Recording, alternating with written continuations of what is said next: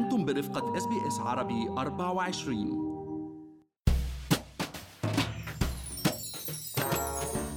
من ميزات العيش في أستراليا أكيد الخدمات اللي بتقدمها في قطاع التعليم وسهولة الالتحاق بالمقاعد الدراسية حتى وإن لم نملك المال الكافي لتغطية تكاليف الدراسة لأنه الدعم المالي الحكومي موجود لطلاب التعليم الجامعي والعالي وحتى الكورسات والكليات والدبلوم ولكن هذا الدعم المالي يعتبر دين على الطالب إلى حين أن يتمكن من سداده وقد تسبب ديون الأقساط التعليمية عبء أو عائق للكثيرين.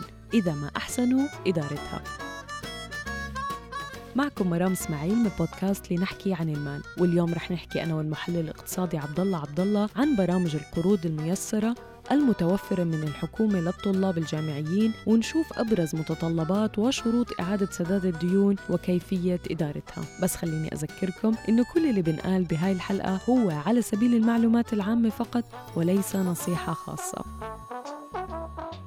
عبد الله تقدم الحكومة الأسترالية للمواطنين قروض ميسرة لاستكمال دراستهم العليا والمعروفة ب Higher Education Loan Program أو اختصارها HELP ومثل أي قرض تاني ضروري نعرف شروطه ومبالغ السداد وكل شيء بيترتب علينا بالمستقبل بعد استكمال الدراسة. يعني يا مرام آه، نحن دائما بهالبودكاست بنحكي عن الاستثمار والمردود. لكن يعني خلينا اليوم نسمي هالقروض آه، قروض الهلب استثمار أكثر من ديون يعني. لأنه نحن بظل العالم العالم المتغير يلي عايشين فيه متغير بشكل سريع ومتطلبات الوظائف بالمستقبل والمهارات. والقدرات المطلوبة بسوق العمل الواحد منا دايما بيلاقي حاله مضطر يتابع تعلم ودراسة بالدراسة لمعهد جراتان كمان أيضا كنقطة زيادة آه، معهد جراتان للدراسات والسياسات. وجدوا آه، أنه كمعدل وسطي اليوم خريجين الجامعات بأستراليا بيتقاضوا 800 ألف دولار رواتب أكثر ممن آه، الناس يلي ما بيتابعوا دراساتهم العليا. أكيد نحن هون عم نحكي على مدى حياتهم الوظيفية. وخليني أخبرك يعني بيني وبينك أني أنا راجع أتعلم اليوم بالجامعة دراسات عليا بشهر أيلول. عبد الله أكيد بتمنى لك كل التوفيق وما في شيء أحلى من إنه الواحد يرجع لمقاعد الدراسة بالنسبة إلي ليطور حاله. بالعودة لموضوعنا أول ميزة لهاي القروض إنه ما عليها فوائد وهي بحد أقصى 155 ألف دولار لشهادات الطب وطب الأسنان والطب البيطري و108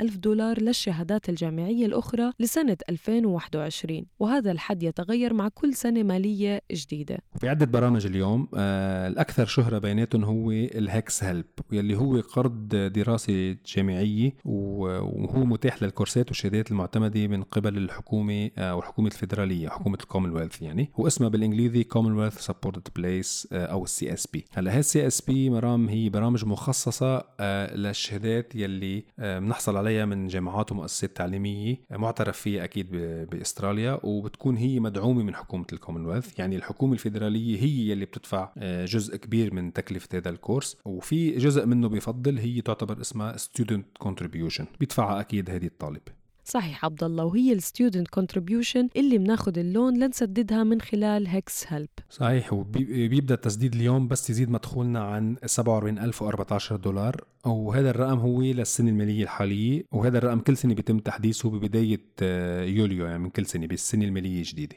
ومندفع مبلغ القرض كل سنة مع الإقرار الضريبي وهي عادة للموظفين تخصم من ضمن ال withholding tax أي الضريبة اللي بيحسمها صاحب العمل من الموظف وبيدفعها للحكومة. مزبوط. ونحن آه، لنذكر إنه الحصول على قرض ال HECS مرام لازم يكون الشخص مواطن استرالي آه، مقيم بأستراليا أو من حملة الإقامة الدائمة الإنسانية اللي humanitarian permanent visa ومش كل آه، حملات الاقامه الدائمة اليوم بأستراليا بحق لهم يستفيدوا من ال HECS حملة الإقامة الدائمة مرام اليوم ممكن يدرسوا بأحد أماكن ال CSP اللي هي ال Commonwealth Supported Place ولكن ما بيقدروا يحصلوا على ال HECS loan يعني بيقدروا يستفيدوا من دعم الحكومة للكورسات ولكن من دون الحصول على القرض. وكمان لنكون دقيقين ال HECS بيغطي رسوم الدراسة ومش تكاليف أخرى مثل الكتب واللابتوب وغيرها من تكاليف الدراسة الثانية طيب عبد الله بالانتقال للبرنامج الثاني يلي هو ال FEE-HELP هو أيضا قرض لدفع رسوم الدراسة كاملة أو جزئيا يعني الشهادات أو المؤسسات التعليمية يلي مش معتمدة من قبل ال CSP أو الشهادات العليا ال postgraduate باعتبار شهادات ال masters بأغلبها لا تعتبر من ال Commonwealth Supported Place مع بعض الاستثناءات أكيد.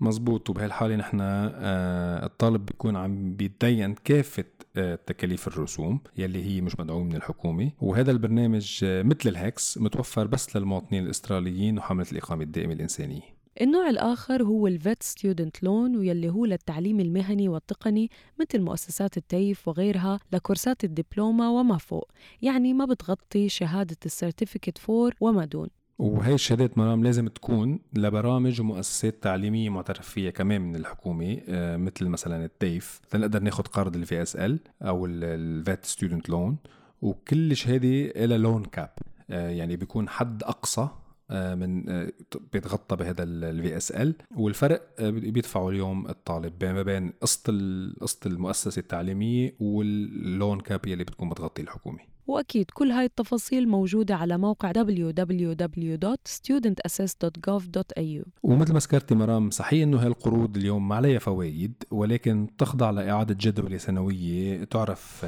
بال indexation يعني اليوم بيتم زيادة سنوية عليها بحسب مؤشر التضخم أو ال consumer price index CPI وبيعلن عنها اليوم آه، مكتب الضريبي عن نسب ال index ببداية آه، يونيو كل سنة. يعني 1 June بينزلوا آه، عندهم على الموقع آه، ال indexation تبع قروض ال students بالسنوات الماضية تقريبا كانت زيادة عم بتكون بين ال 1.5% و 2% ولكن السنة الماضية هي سنة 2020 كانت بس الزياده 0.8% طبعا يعني بسبب يعني أو بفضل بالأحرى انخفاض معدلات التضخم بأستراليا بسبب الأزمة الاقتصادية. ونسب إعادة السداد السنوي تعتمد على مجموع المدخول السنوي ويلي بتدخل في حسابات الراتب والدخل من الاستثمارات وكل المداخيل الأخرى وبتتراوح هاي النسب بين صفر للدخل اللي هو تحت ال 47014 دولار و10% للدخل اللي أعلى من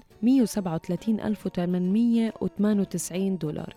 وكمان هذه النسب للتذكير بتتغير بشكل سنوي وبإمكاننا اليوم للبقاء على اطلاع عليها عبر مكتب الضريبي ال ato.gov.au بالنهاية مستمعينا خليكم معنا دايما مع بودكاست لنحكي عن المال. لنغطي هاي المواضيع ومواضيع أخرى بتهم حياتكم المالية والعملية في أستراليا.